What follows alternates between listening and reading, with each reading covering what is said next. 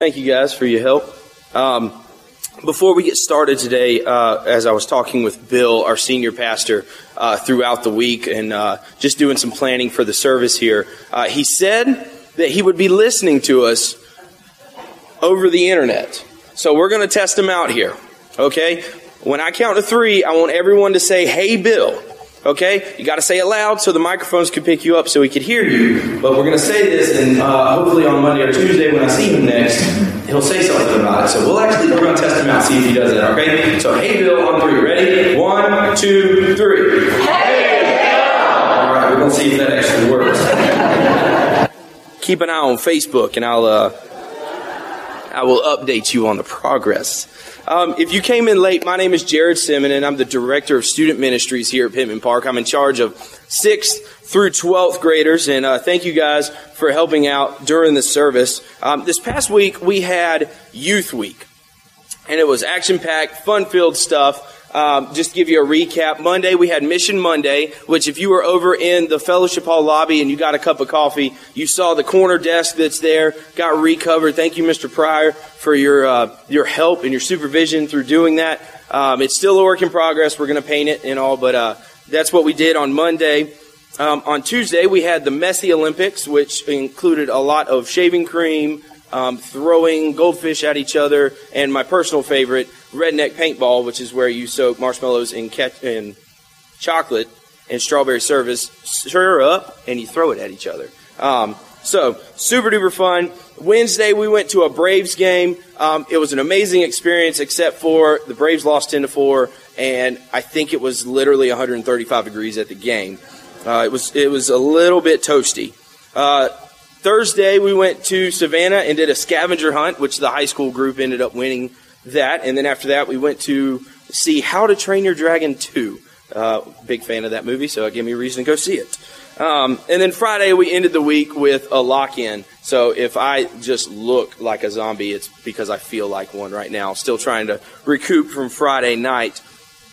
But um, most everyone knows Jesus' parable of the prodigal son in Luke chapter 15. Uh, it's about a younger son who twists his father's arm uh, for his share of the property. And he goes off and he spends it all. And he comes home in just utter disgrace.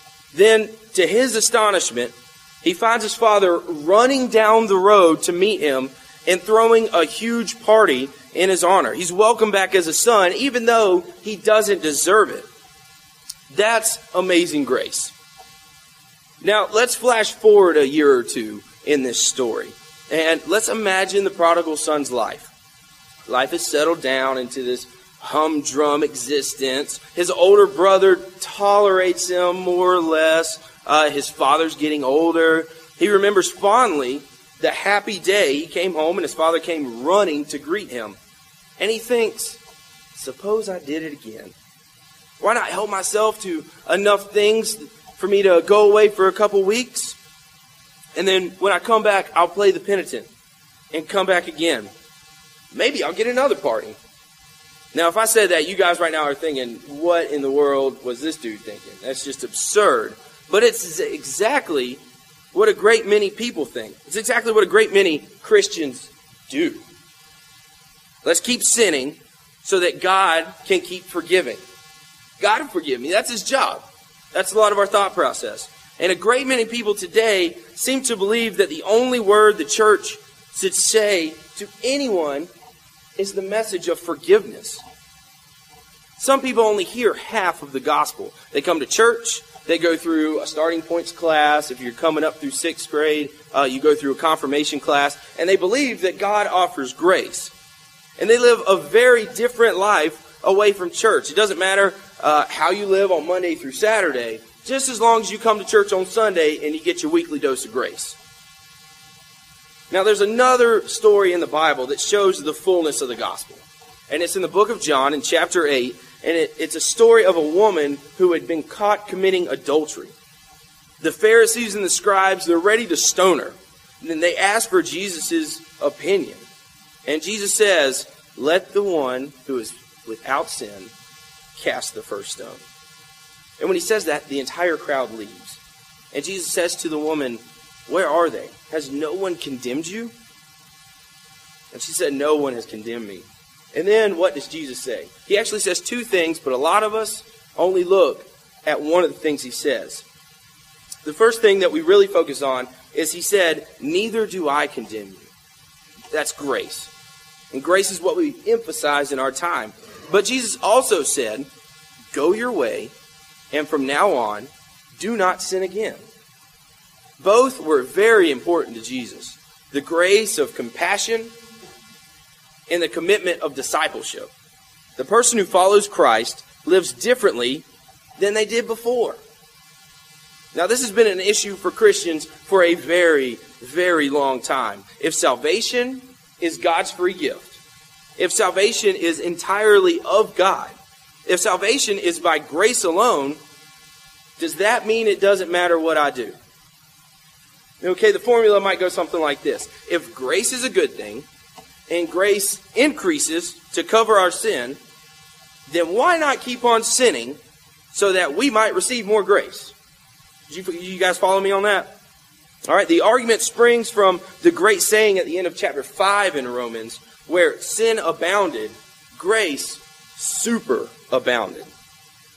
So Paul is saying something like this You have just said that God's grace is great enough to provide forgiveness for every sin. Well, if that's so, let us go on sinning. The more we sin, the more grace will abound. So sin does not matter, for God will forgive anyway. So, in, in fact, we could actually take a step further than that and say that sin is an excellent thing because it gives grace, uh, it gives the grace of God a chance to operate. So, the conclusion of our new argument here is that sin produces grace. Therefore, sin is bound to be a good thing if it produces the greatest thing in the world. Did I just blow anybody's mind? Okay? It's okay. What I said was completely wrong. Okay? The, Paul reacts very strongly in this. When it says, should we keep on sinning so that forgiveness can happen? He says, I should hope not. In other translations, it says, God forbid. Now, my wife, Megan, is a fourth grade language arts teacher. And one thing that she stresses is punctuation. You know, put your pauses at the commas and read what the sentence is supposed to be, whether just a sentence or a question.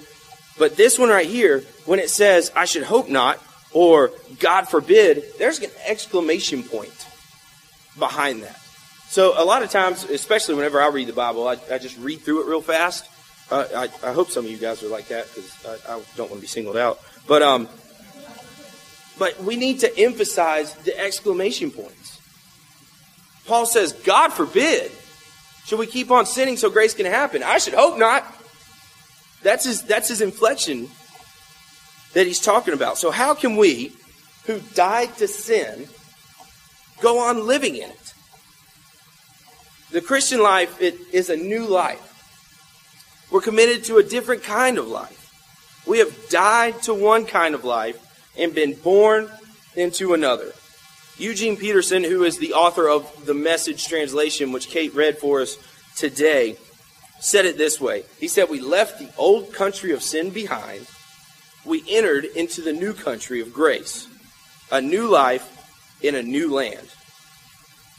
Now, we as people, we separate forgiveness and grace from discipleship. But there's a balance of these in the book of Romans. There's an acknowledgement that we all sin in Romans 3:23 for all have sinned and fallen short of the glory of God. There's a recognition that grace does abound as in Romans chapters 4 and 5, but there's also an acknowledgement that we are now called to live differently as we heard here in Romans 6. And then later in Romans 8, we're given the power to live differently. So sin no longer has power over us. We are dead to sin. Our, our theme verse for this past youth week, the theme was Nova Creatura, which actually is Latin for new creation. So our theme verse was 2 Corinthians 5:17. And it says, Therefore, if anyone is in Christ, the new creation has come. The old is gone, the new is here. What, a, what an amazing verse. The new creation has come. The old is gone. The new is here.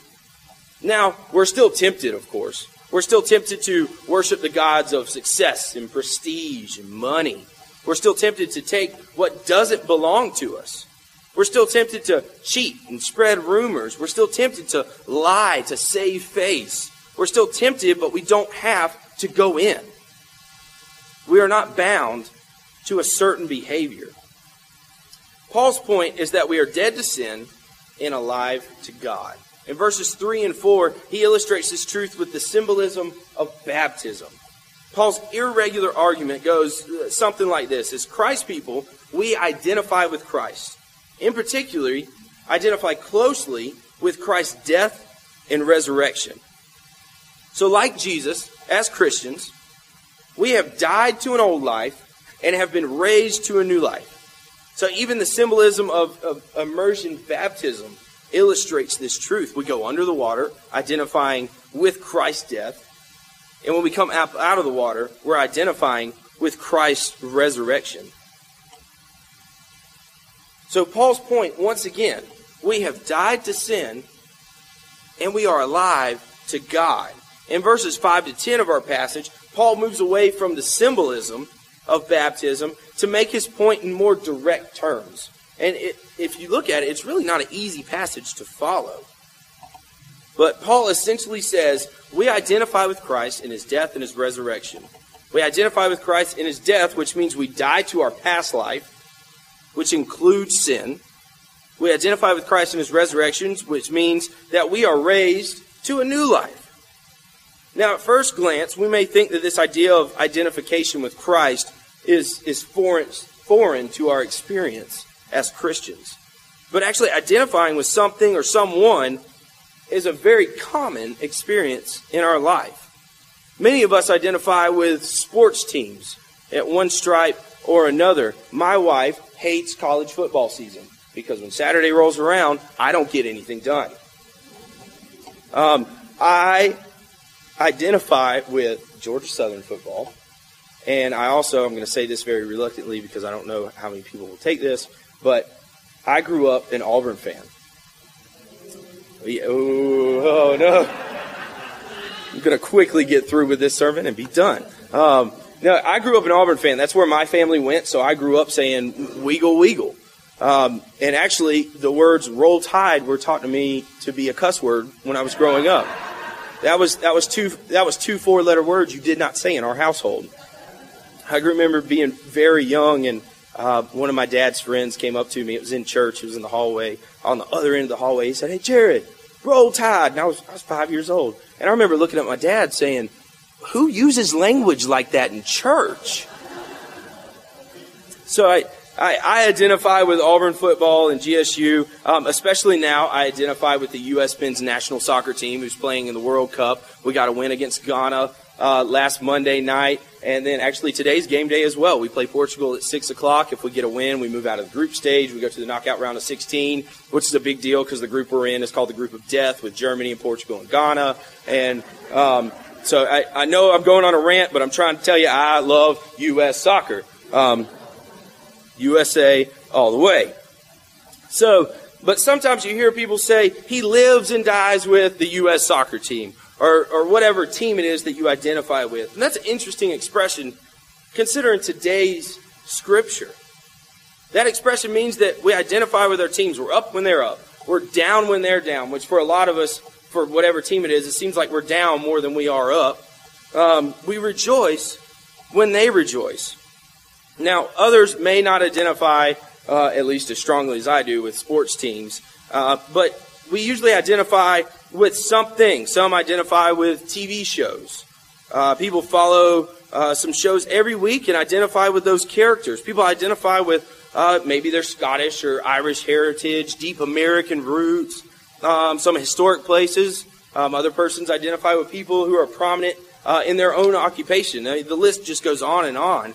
But Paul calls the Christian to identify closely with Jesus Christ. When it comes to Jesus, we can't fail to pay attention. We can't be casual in our approach.